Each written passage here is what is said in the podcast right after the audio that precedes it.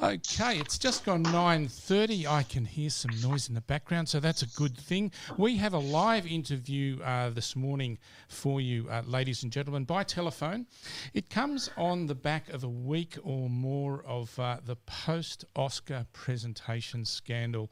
Yeah, groan. I know you heard all of that, where, you know, we saw Will Smith slap Chris Rock for what was a pretty average joke at the expense of Jada Pinkett Smith, Will Smith's wife. Now, we're not going to have a post-mortem of the incident, but rather a discussion on the reason for the slap. Chris Rock's lame and tasteless G.I. Jane joke was poking fun at Jada's hair loss. Jada Pinkett Smith has a condition known broadly as alopecia. My guest today is Greg O'Rourke. Greg's involved with the Australia Alopecia Areata Foundation, and we're going to find out more about alopecia and how it impacts people in our community. G'day, Greg. It's great to have you with us here today. Thank you very much, Peter. I'm glad to be here. You're with us by phone, obviously. Where are you speaking from today? Well, I'm lucky enough to be working from home today, and I'm at Eagle Bay, which is nice place to be when you're working from home. What's the view like? The birds are singing, blue skies? Yeah, trees, birds, blue skies. Nice and cool this morning, but yeah, lovely. Oh, that's lovely. Excellent. Okay, Greg, can you tell us about a little bit about alopecia areata and why it occurs and how it presents itself? Yes, I can, yeah. Alopecia areata is an autoimmune disease, and it's genetically disposed, which means that you're born with the genetics that cause alopecia areata. And autoimmune means that the body attacks itself, and in the case of alopecia areata, the body attacks and rejects hair follicles. How many people in Australia do we think it affects? Okay, it's estimated from studies that about 2% of the population will be impacted by alopecia areata at some time in their lives. So in Australia, that would translate to roughly about 500,000 people. But there'll be significantly less than that, where it would become a lifelong problem for those people. So does it affect all people, men and women and children, or is it selective? And how does it all come about? Yeah, look, all of the above, Peter. It's evenly spread between the genders. It often first presents in childhood, but really it can present at any age. So is it a lifelong condition, or is it something that can be transient? And do we know why this is? Yeah, look, another good question. The answer is both. Alopecia areata is a mysterious condition, and although researchers now understand the mechanism whereby the body attacks the hair follicles, the triggers themselves for what actually causes the alopecia areata to reveal itself are very poorly understood. In other words, we don't really understand yet why some people with the genes, it becomes a lifelong issue, and for others, they may have one or two episodes. Their hair might fall out completely and grow back, and then the condition disappears as mysteriously as it appeared. Is there much research going on? You know, if there's so little known, which seems a common trend with genetic conditions, is that they're not well understood and there's limited research. Is there much going on with alopecia areata? I'm pleased to say there's a lot going on, and though that's good news. Officially, yes, it is. So officially, there's no cure yet. And there have been treatments with various levels of success, including steroidal treatments. And some of these, particularly the steroidal ones, they have side effects, which means that you can't use them over extended periods. But some years ago, AAAF helped fund some research into a group of drugs broadly called JAK inhibitors, which had been used successfully for treating a very closely related autoimmune disease called rheumatoid arthritis, or I think it's now known as rheumatoid disease. Yeah. And the trials are now being funded by pharmaceuticals, which means there's plenty of money to spend on the trials, and the progress is advancing, and these trials are ongoing, including in Australia. And the drugs are being modified to better suit alopecia areata patients. The results of the trials are really promising, and we hope that in the near future they will be approved for use in Australia and be available at an affordable price. Well, that's great news. Now, I understand there's a number and probably many types of alopecia areata. Are you able to sort of give us an idea how they're grouped or what areas of the body they affect? Yeah, look, I'll just for your listeners, the term alopecia simply means hair loss.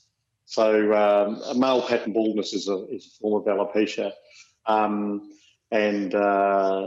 Some women may experience hair loss during pregnancy. That's a hormonal thing, and that's alopecia also. But alopecia areata is the autoimmune disease, and all of the people we represent suffer from alopecia areata, which is the genetic one, and probably just to explain, and I think this is a bit confusing, so alopecia areata, the areata actually means patches. So alopecia areata always first presents as a patch or a number of small patches. And if those patches expand, you can imagine them melding together and on the head, and that then becomes, if you get total hair loss on the head, that becomes alopecia totalis.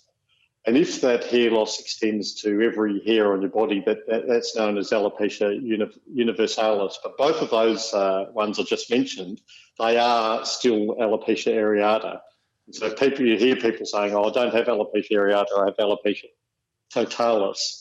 It is still alopecia areata, and all those people are people that we represent in our foundation. Right. So it's all the same thing, just to different extents, and has a different Latin name by the sound of it. It does, and probably to avoid confusion, they should be called alopecia areata totalis and universalis, and so on. It just becomes a bit of a mouthful, so they get abbreviated, but they are the same thing. Thanks for, I guess, providing a bit of detail there so we can have some understanding. Now, this is a condition that affects 2% of the population. That's about 500,000 people, as well as the hair loss, which is a very visual, very physical thing. Are there other physical health impacts it can have? Yes, look, there are some peripheral physical health issues resulting from alopecia areata, and hair, funnily enough, has got many other functions other than people the look of it, the cosmetic appearance issues. Alopecia also, hair also protects you from the cold and from sun, and also, for instance, nose hairs. They collect dust and pollen and protect you from those sort of allergic reactions to some of those things that some people experience. That can exacerbate allergies and things like that. Is that right? It certainly can, and there is a bit of a crossover from people who have alopecia that also have problems with fingernails and toenails and such things, which are also can be related. Right. I guess one thing that just sprang to my mind, and I think I know the answer to this, but just to be doubly sure, and so everyone listening might know, you say you said alopecia areata is an autoimmune and genetic condition, so you can't catch it. So you can't catch it, no. It's interesting, But I think it's a misconception. You see someone, and they might have patchy hair or something like that, and some people's first response might be, can you catch that? Look, it is a good point, Peter, because I think especially amongst young children, they hear all about the pandemic, COVID, and people catching stuff, and they may see another kid with something and say, "Oh, if I get close to that person, I might catch it." So that's sort of one of the One of the things that we channel in on or we focus on in educating younger kids that it's certainly not contagious, no risk of catching it. Yeah, yeah, and I think that'd be a very quick first hurdle. Now, I guess how an individual might respond and to the development of their condition and things like that. I'm sure it can quite deeply affect their self-image and self-esteem and their mental health. Let's walk down that path for a minute, if you could, Greg.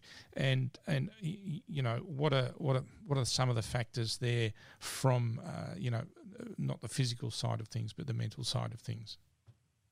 Yeah, look, absolutely. I think that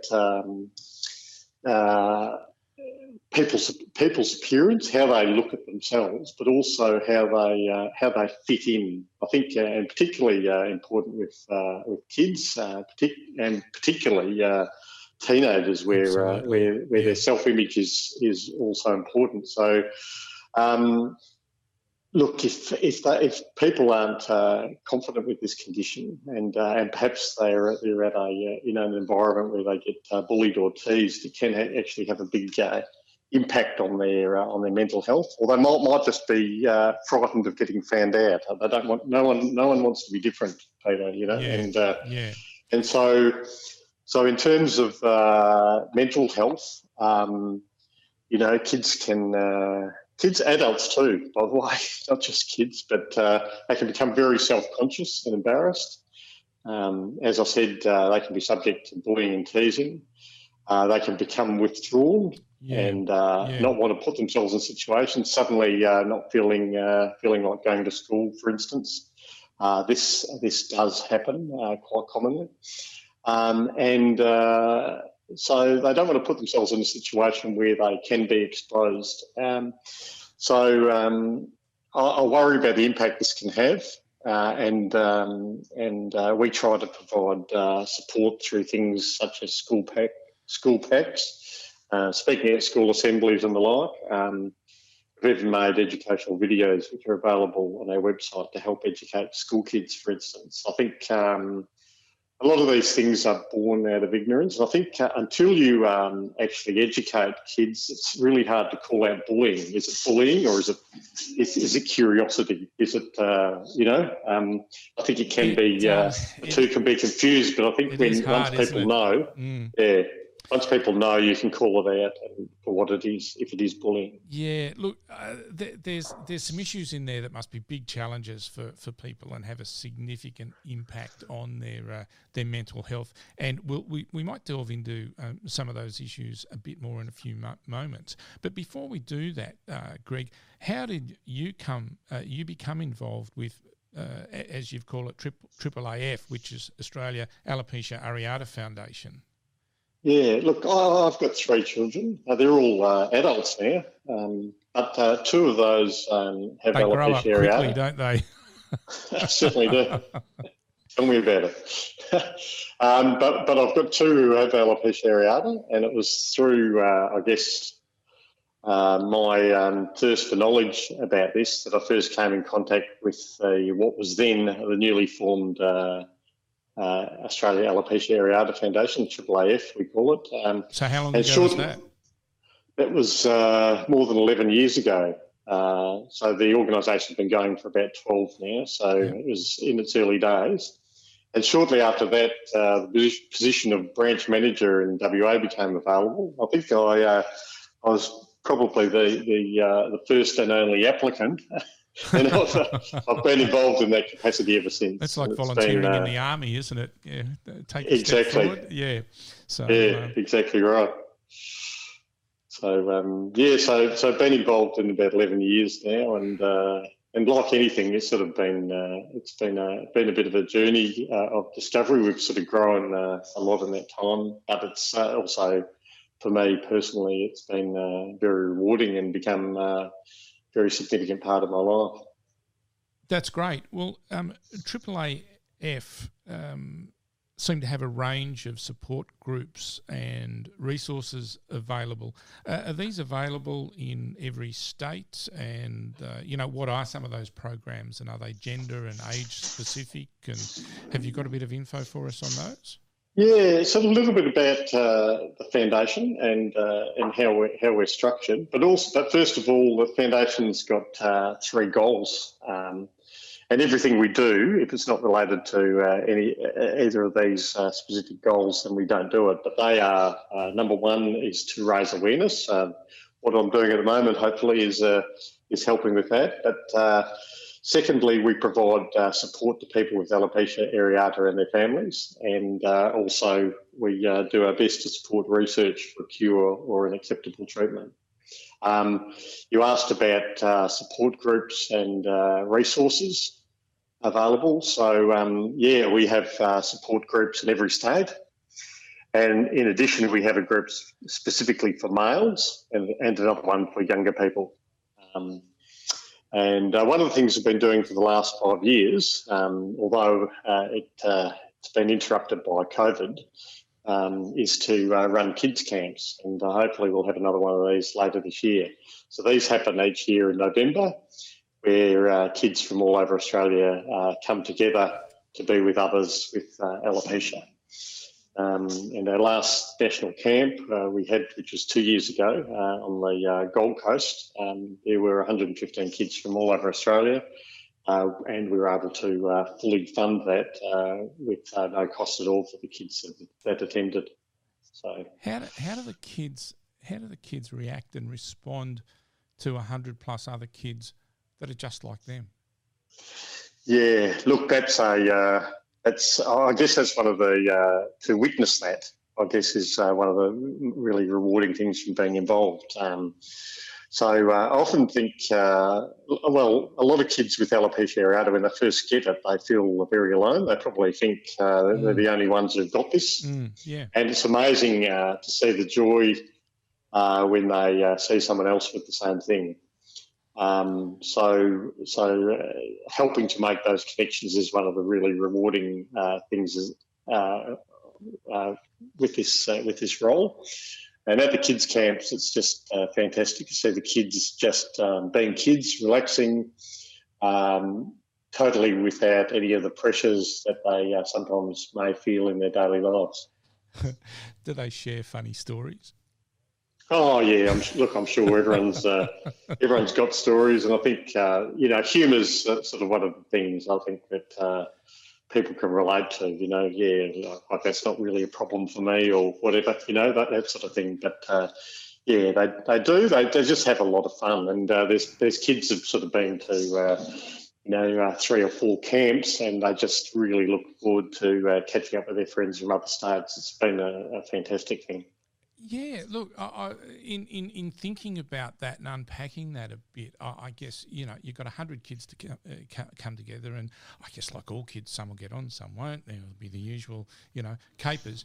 But do the and kids and people with social media and everything now are so connected, it doesn't really matter geographically where you are. Do they then use those contacts and that network as almost an impromptu or an ad hoc support network and, you know, friend network where they can, you know, if something's happened, or they can get, oh, you know, this is how I'm feeling today, and they just know that within that group, whether it's, you know, a little Snapchat group or something like that, they just know these people will get it. Is there that opportunity there? Well, there is that opportunity, and that's specifically why we set up a youth group. It's a Facebook group, on, yeah.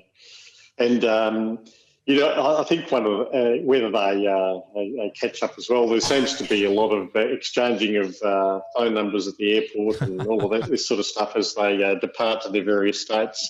Kids don't really ring each other anymore. They just get on. They just get on. Well, Snap, probably, don't they? Probably whatever details they're getting, they're exchanging information, and I guess that's for the purpose of keeping in touch. So yeah, absolutely, yeah. No, I don't think the phones, phone numbers are probably of limited use nowadays. They're for old people like us, mate. So exactly. So look, that's fantastic. So the foundation, AAAF, have their support groups, and they're in place where people who have alopecia areata and their families and their carers can feel connected and share knowledge and get information and get support, and perhaps talk through some of their issues and problems or their choices, understanding their choices. That must provide a real opportunity, I guess, for empowerment, but also like we've just talked about with these kids, that feeling of brotherhood and sisterhood of others, that you're not alone. That must be a fantastic feeling. Well, it is. I think it's a strength in numbers, and I think we've built some really solid communities here in Western Australia. I have some people who are helpers in an official capacity, but I've also empowered people within the group to organise their own catch-up. So I don't have to doesn't have to wait for me to organise something for them to have stuff. And we've got a really good solid core group of people that just really get involved, are happy to help others, and just I've heard the term. We've got our alopecia family, yes, here in WA, yeah. and that's replicated all around Australia, I'm sure. So that's brilliant, Greg. We unpacked a little bit on the mental health side of things around alopecia areata, and you've seen these impacts firsthand, and let's unpack those a little bit more and how the condition affects the self-image and the self-esteem of a person, their confidence. What can this condition do to mental health, and how might it manifest itself in adults and kids? Yeah, well, look, kids, first of all, I talked about that it has the potential to cause kids to be withdrawn and sort of withdraw into themselves and not participate. I've heard of teacher reports saying so and so doesn't participate in class discussion, and of course when you put your hand up, the first thing everyone does is look at you, and I suppose if you want to be invisible, that's not what you want to do. So I just think there's I'm not a psychologist, but I do think there's actually a lot of lifelong harm can be caused by kids missing out on those, on fully participating in those childhood years and feeling like a bit like an outlier. So it's really important, I think, to sort of intervene in a positive sense to stop that situation from occurring, educating kids, putting support networks around them, etc., to help them through those very difficult what can be very difficult years. They can be difficult years for any teenager, but when you've got alopecia areata, that's just plus, Yeah, we all know that as a kid, being different in any way at all can lead to some fairly tough and unwanted situations, and sometimes without even realising it, kids can be pretty cruel. This must put some of these kids on a huge emotional roller coaster. But I want to flip that over, Greg, and there must be situations where dealing with situations like this, and this might go for any kid who's a bit different somewhere.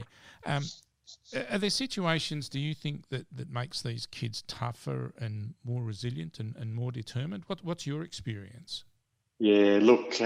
From my experience, we've got some amazing kids in the group who've got really good stories, and 100%. Kids who get the right support can become tougher and more resilient. I think alopecia areata is a big thing for a kid to deal with, and often kids who have dealt with that, they really don't sweat a lot of the little stuff that might bother the rest of us. And I've also seen kids with alopecia areata consequently develop or subsequently develop really good leadership skills. And we encourage people like that in our group to use their experience to help others who are perhaps at the beginning of the journey and really struggling.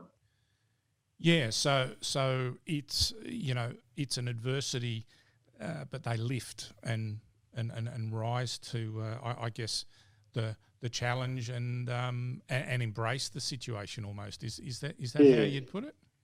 Yeah. Look, absolutely. Whether they embrace to the extent of they, I think most of them probably sort of rather than snap their finger and grow their hair back, they would do that. But they accept the situation and they,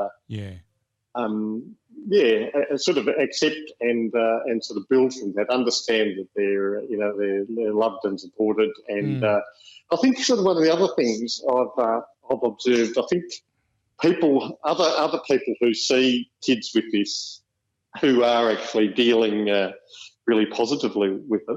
They may not say so, but I think there's an enormous amount of respect, and they sort of wonder, geez, I wonder if I had this, whether I'll be able to deal with it like as this person is. So there is that respect, I think, that can be gained as well from dealing with it in a positive fashion. I guess try not to take a backward step, realising this isn't the fault, calling out poor behaviour if it occurs in a way. Yeah. I think that all those things they do command respect from their peers. Greg, it's really interesting that you say that because from my own personal experience, I've got an 18-year-old son, and he has a mate with alopecia, and I won't say his name or anything like that. I know he can be a bit self-conscious, and he's aware of his difference. However, he's a really great young bloke. He's friendly. He's willing to give just about anything a go. He likes to party a bit, enjoys going to the pub and the company of his mates. And his mates just love him, and we as parents do as well. He's also a very strong sportsman. He's involved in sport at a very high level. He wears a cap everywhere, but he generally gets on with life, and he is just the best bloke. That said, though, I reckon he's got a tough exterior, but he's still got a bit of a soft centre. And I say that not because I think he's particularly vulnerable, but because I know his parents, actually, and they're just wonderful, caring and thoughtful people. And I think they've instilled that resilience into this young fella, and I think that soft centre is a bit reflective of this, and it's a positive attribute. To the point now where we don't even notice, and his mates don't even notice. He's just one of the lads. You know, if he steps out of line, he'll get a clip around the ear, and if he's a good bloke, he's a good bloke, and most of the time he's a good bloke. So,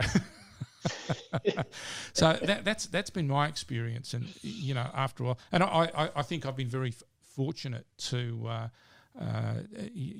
To have had that experience and stuff like that. But, he's just one of the lads. Yeah, well, look, anyone like that, they've had to deal with some stuff that other kids haven't. So I think that can actually shape them as a person. I think perhaps, they have in their life felt vulnerable, so they will... you talk about a soft centre. I sort of see that a fair bit, that they're very... sympathetic or empathetic, I guess, of people with other differences as well. That seems to be a fairly common thread with people with alopecia that I see as well. So. Yes, yeah. Oh, look, he's a no-nonsense sort of a guy, and we just love him.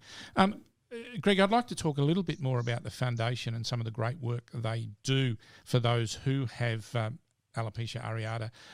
You want to tell me a bit more about the programs they run in AAAF? I had a little bit of research there, and there's something called No Hair, We Care, and another one called Wigs for Kids. What are these programs? Yeah, look, the Wigs for Kids program is a program where we will provide a grant of $400 towards anyone with alopecia who wants or needs a wig or wants to try one out. Yeah. So often their first experience with that, and wigs are effectively a prosthetic that help a lot of people in their journey. So sometimes people just don't want to deal with the looks or the explanations. They slip a wig on, and that provides them some anonymity. So we sort of like to help with that. The No Hair, We Care program's probably more recent one, probably been going for, I'm guessing, about a year. And that's a bit of a care pack that we send out, and it contains more than $100 worth of things that are going to help people on their journey, and it's all for the cost of postage and handling. So so we send those out as well. So. Oh, that sounds fantastic. Now, I also believe the foundation has what they call support ambassadors. Who are these people, and can you tell us more about them? Yeah, well, I can tell you, it gives me an opportunity to provide a shout-out to my two support ambassadors here in WA. Oh, yes, please. There's a couple in WA. Cool. Yeah, so hopefully they might be tuned in. But anyway, a big shout-out to Clara. She works with children in Perth, and Alex is a vet in Margaret River, so she sort of covers off the southwest for us as well.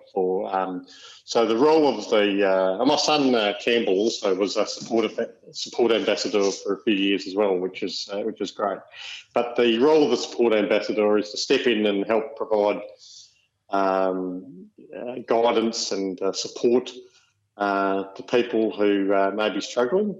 And also to help out with things like the kids' camps. They tend to, we have youth ambassadors, we have support ambassadors who are a bit older as well. And I was probably just reminds me, I probably glossed over a little bit about adults with alopecia, and they can often struggle as well. I mean, people who've had hair their whole lives, and suddenly at the age of 45 it's gone, and I hear people say, they look in the mirror, they don't recognise themselves, they have these identity issues, and some people who get it later in life can really struggle as well. So I just don't want to underplay that, but they also get a lot of support from our foundation, and I think a lot of the older ones, a lot of people who've had alopecia, older ones who've had alopecia all their lives, have sort of said when they encountered alopecia, there was no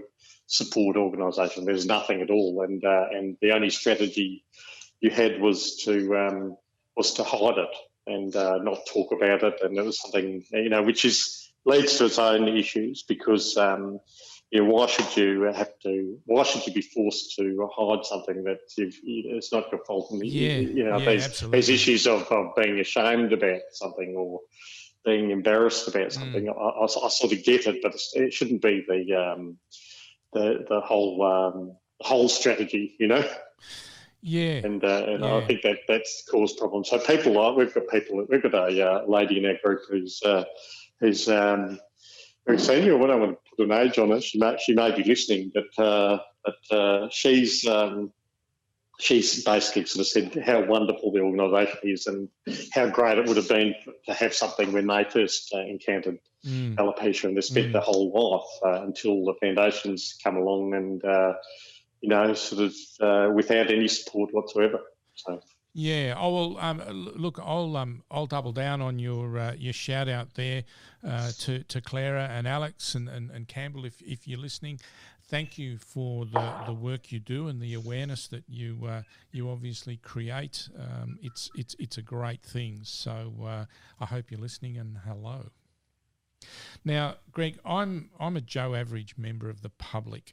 What can I do in terms of awareness and support, even just in the street? What should I do? Okay, well, I guess if you saw someone making a joke about someone or picking on someone with alopecia, I'll walk up and slap them. No? Yeah.